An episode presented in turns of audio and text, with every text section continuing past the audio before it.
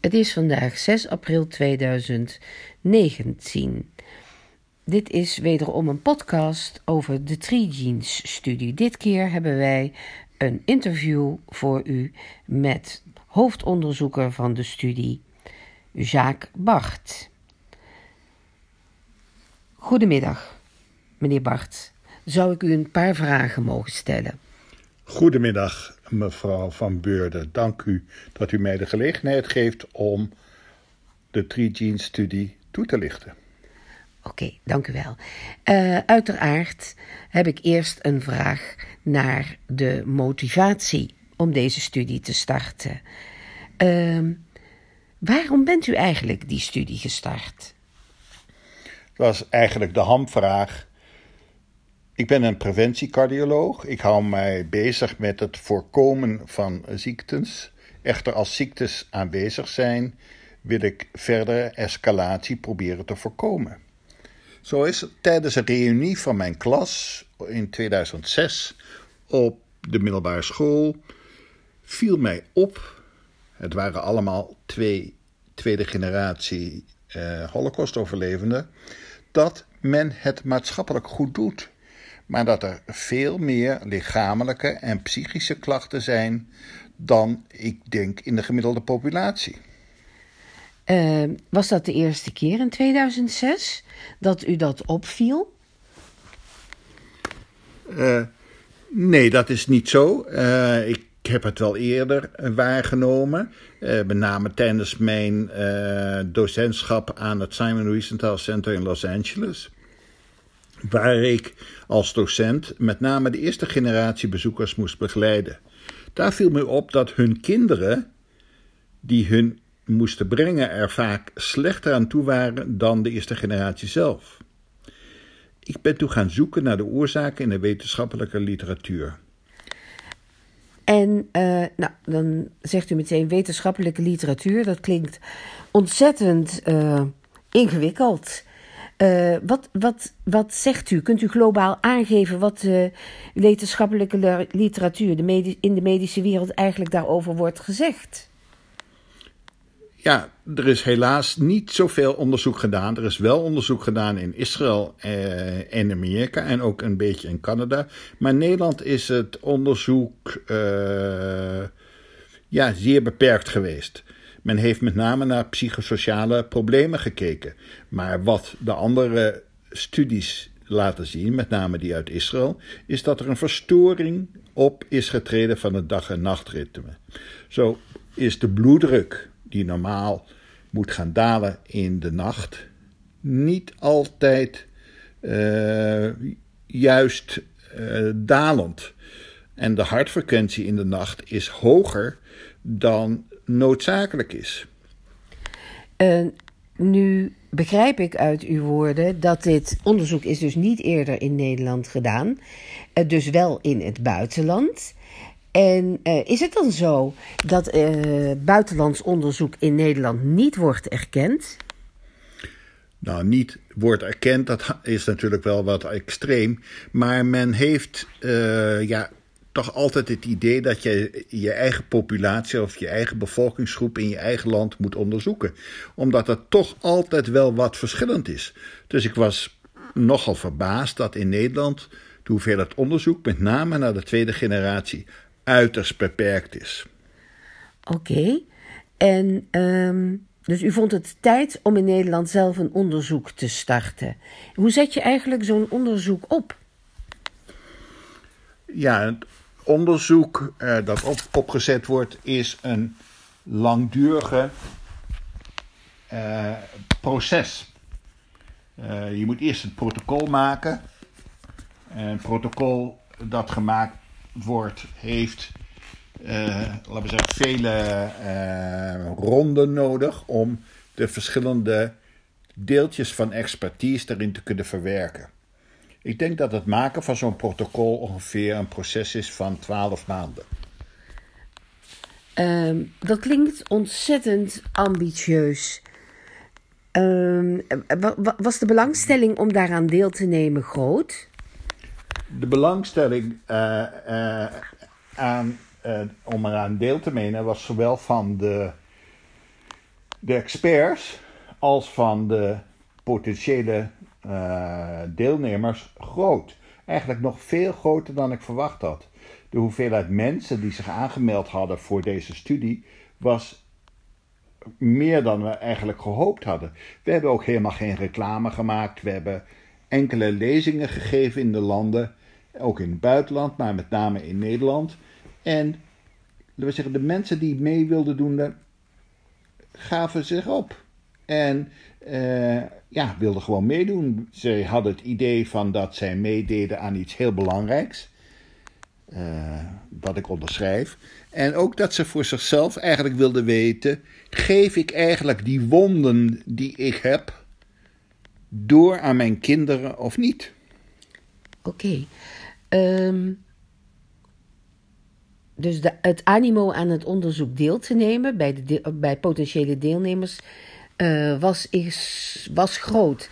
Mag ik u vragen naar wat uw persoonlijk belang is bij dit onderzoek? Um, ja, ik ben natuurlijk ook zelf een tweede generatie en ik neem waar dat er bij mij en ook in mijn, bij mijn twee broers bepaalde karakteristieke uh, dingen aanwezig zijn die ik ook herken in andere uh, mensen die tweede generatie zijn ja, er moet iets raars zijn of iets bijzonders zijn, dacht ik. Ik kan het niet goed onder woorden brengen, maar ja, ik vind wel dat het is tijd wordt dat het uitgezocht wordt. Met name als het al in Israël uitgebreid onderzocht is en ook met name in Amerika. Oké, uh, het is uh, nu april 2019. Het onderzoek loopt inmiddels uh, dik anderhalf jaar. In welke fase uh, bevindt het onderzoek zich eigenlijk? En kunt u misschien tegelijkertijd ook wat zeggen over hoe het onderzoek in elkaar zit? Nou, het onderzoek uh, kent eigenlijk drie fases. De eerste fase was het drie generatie oral history diepte interview. Dat onderzoek is klaar. Dat wordt nu uitgewerkt en geanalyseerd. De tweede fase is ook een oral history diepte interview. En met name wordt er dan gekeken naar de cardiovasculaire, dus de hart- en vaatziekten. Die eh, mogelijk aanwijzingen geven voor eh, beschadiging. Er wordt ook gekeken door middel van non-invasieve tests of er aanwijzingen zijn dat het gecompromitteerd is. Oké, dus begrijp ik het goed, in, uh, er is een fase waar alleen een drie-generatie-interview heeft plaatsgevonden. En er is een fase waarin de tweede generatie is geïnterviewd. En waarbij ook cardiovasculaire metingen zijn uh, gedaan. hoe is het onderzoek verlopen? Is, is het met de oral history interviews uh, van fase 2 is het daarmee al klaar? Zijn de cardiovasculaire metingen gedaan? Um, ja, de huidige stand van zaken is dat de eerste 60 interviews nu uitgewerkt worden. Die zijn dus allemaal verricht. Uh, het aantal 60 is gekozen omdat wij uh, epidemiologisch gezien niet meer dan 60 mensen nodig hebben.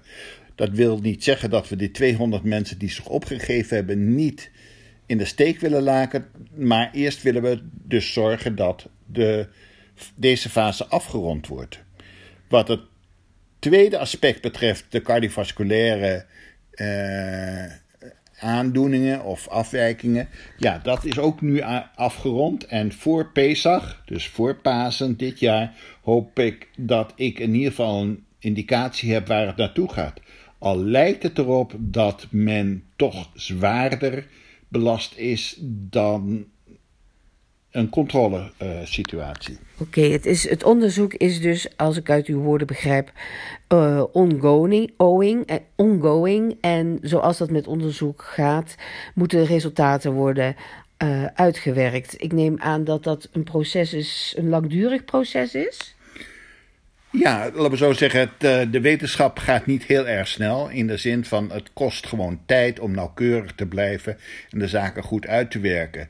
Als je, uh, ik denk als we klaar zijn met de laten we zeggen, het opnemen van de gegevens in de database, dat we ongeveer een, half jaar tot een jaar nodig hebben om dat verder uit te werken en een artikel, een serie artikelen te gaan schrijven. En dan is het meestal zo dat het nog een jaar tot twee jaar duurt voordat het verder gepubliceerd wordt. Dank u wel.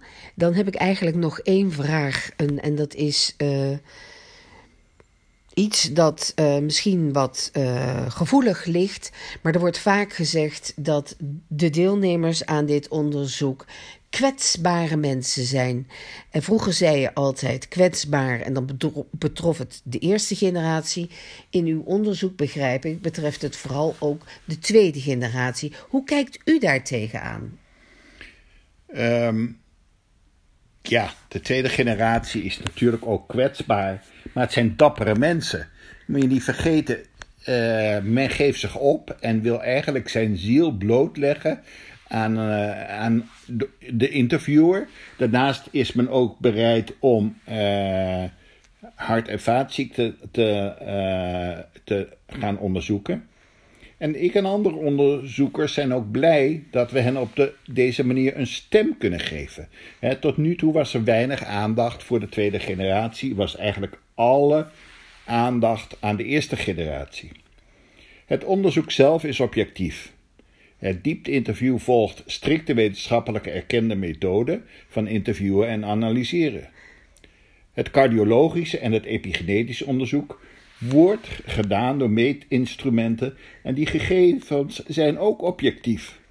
Dus de database wordt nu verder gevuld met allerlei parameters en deze worden dan geanalyseerd door een onafhankelijk instituut, afhankelijk van het onderwerp wat dat instituut ambieert, geeft dit uh, instituut de mogelijkheid om één specifiek onderdeel van de studie uit te werken en te publiceren. Uh, hartelijk dank in ieder geval voor de tijd en dat u uh, inlichtingen uh, hebt willen verschaffen over het Regenes onderzoek en de stand van zaken anno 2019. U ook hartelijk dank luisteraars van deze podcast. U kunt ervan uitgaan dat wij vanaf dit moment regelmatig updates zullen geven over de Trigene-studie. Voor meer informatie verwijs ik u naar de website www.trigenes.nl, waar u zowel in het Engels als in het Nederlands kunt lezen wat de studie precies inhoudt. Daar vindt u ook in de rubriek nieuwsberichten de andere updates over de studie.